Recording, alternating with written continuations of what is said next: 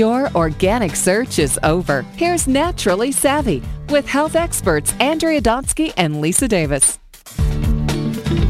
This is Lisa. When I was a kid, my parents took me to TM. I think I was about eight years old, and they put me in this room with this woman who said, I'm going to tell you something you're going to say over and over, and you can never tell anyone. And it kind of freaked me out. So I don't think she really knew how to teach what's called transcendental meditation to kids. And I have to say, I've been wanting to relearn for some time now. So thank goodness we've got Dr. Norman Rosenthal back on the program. We're going to be talking about his fantastic book, all about to develop a supermind through transcendental meditation. Hello there, Dr. Norman. We know you have a supermind.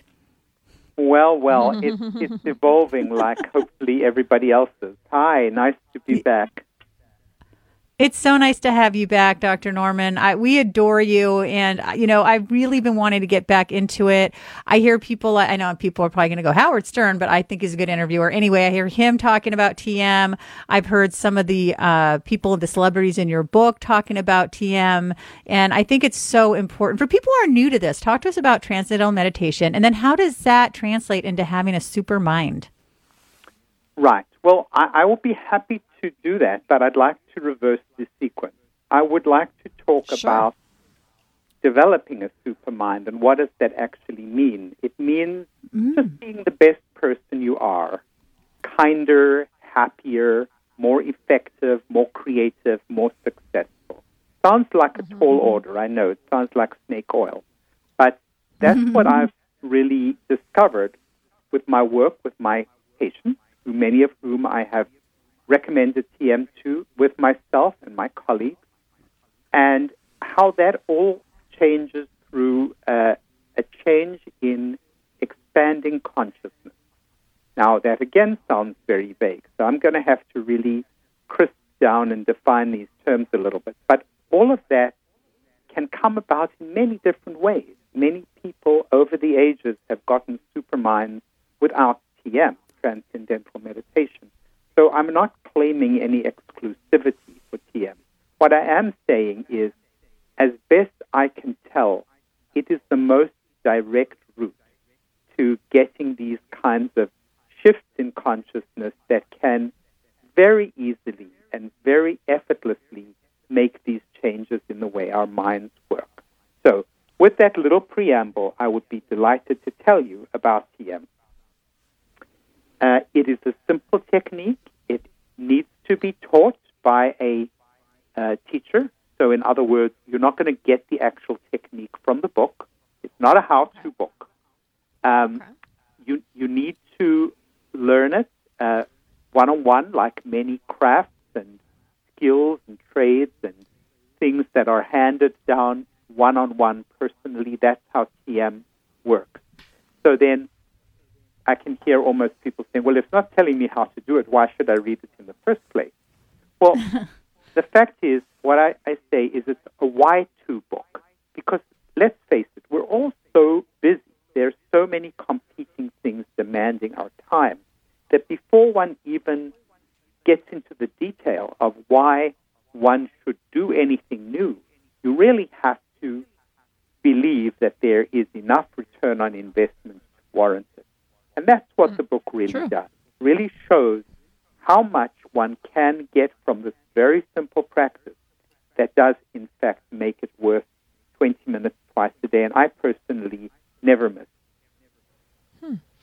So I guess you know when you say you have to learn from someone. So someone who's interested in learning how to do it, they should just Google in their if they can find out. Can you pronounce it? It's transcendental meditation, right? Is that the Transcendental meditation, yes. And Okay. yes, th- they can find it. It's uh, available to find out uh, at uh, tm.org, TM standing for transcendentalmeditation.org. Uh, Okay. That's the, the national organization. Um, but why it's called transcendental, why that is actually part of the name, is that the kind of consciousness that you go into when you you're given when you're taught you're given a mantra or a word sound and you're taught how to use it by thinking it in a very subtle way and as you think it it it sort of shifts you into this state of consciousness that's very unusual because you feel very peaceful and blissful but at the mm-hmm. same time very alert without there actually being any content of consciousness. There's nothing specific necessarily that you're thinking about, but you're certainly if, you, if a pin drops, you'd hear it. So you're conscious, you're calm, you are very happy, and at the same time you're relaxed in your body. So it's very specific in a way that doesn't actually normally happen during our routine day.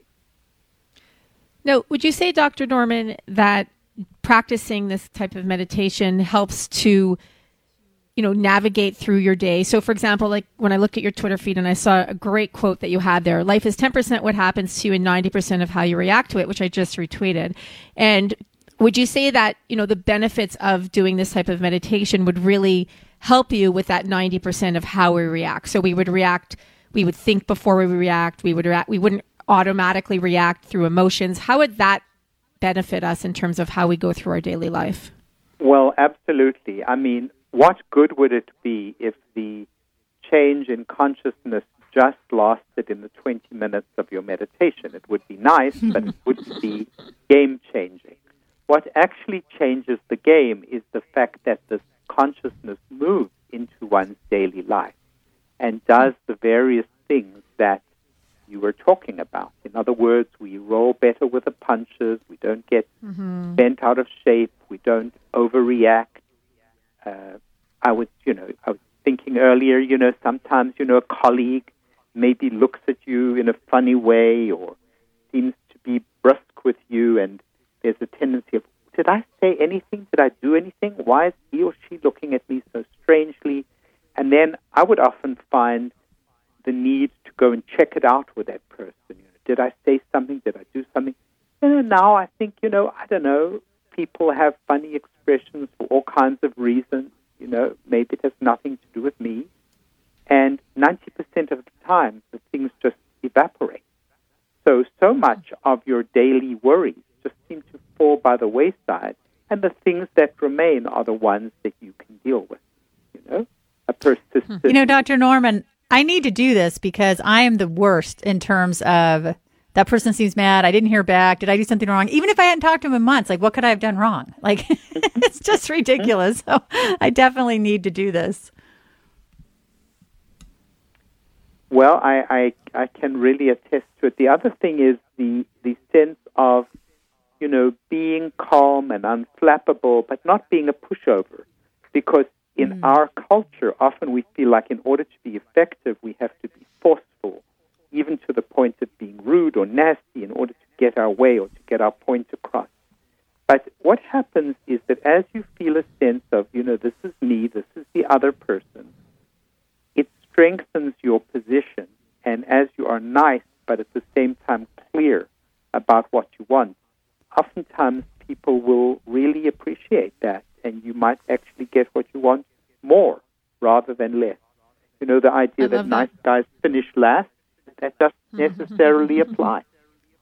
So, Dr. Norman, we only have about maybe 30 seconds left. This is Andrea, by the way. I just want to know how does it work for kids? If maybe, you know, in 30 seconds, is this something that we could teach our kids from a young age?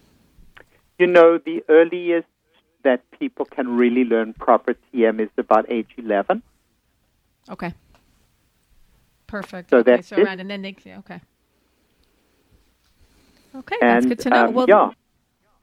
So, but uh, well, but I, I, would like to just restate the name is Supermind, and my website is normanrosenthal.com. Perfect. Thank you. And you can also follow Dr. Norman on Twitter at Dr. Norman. I'm Andrea Donsky along with Lisa Davis. This is Naturally Savvy Radio on Radio MD. Like us on Facebook and follow us on Twitter at Your Radio MD and at Naturally Savvy. Thanks for listening, everyone. Stay well.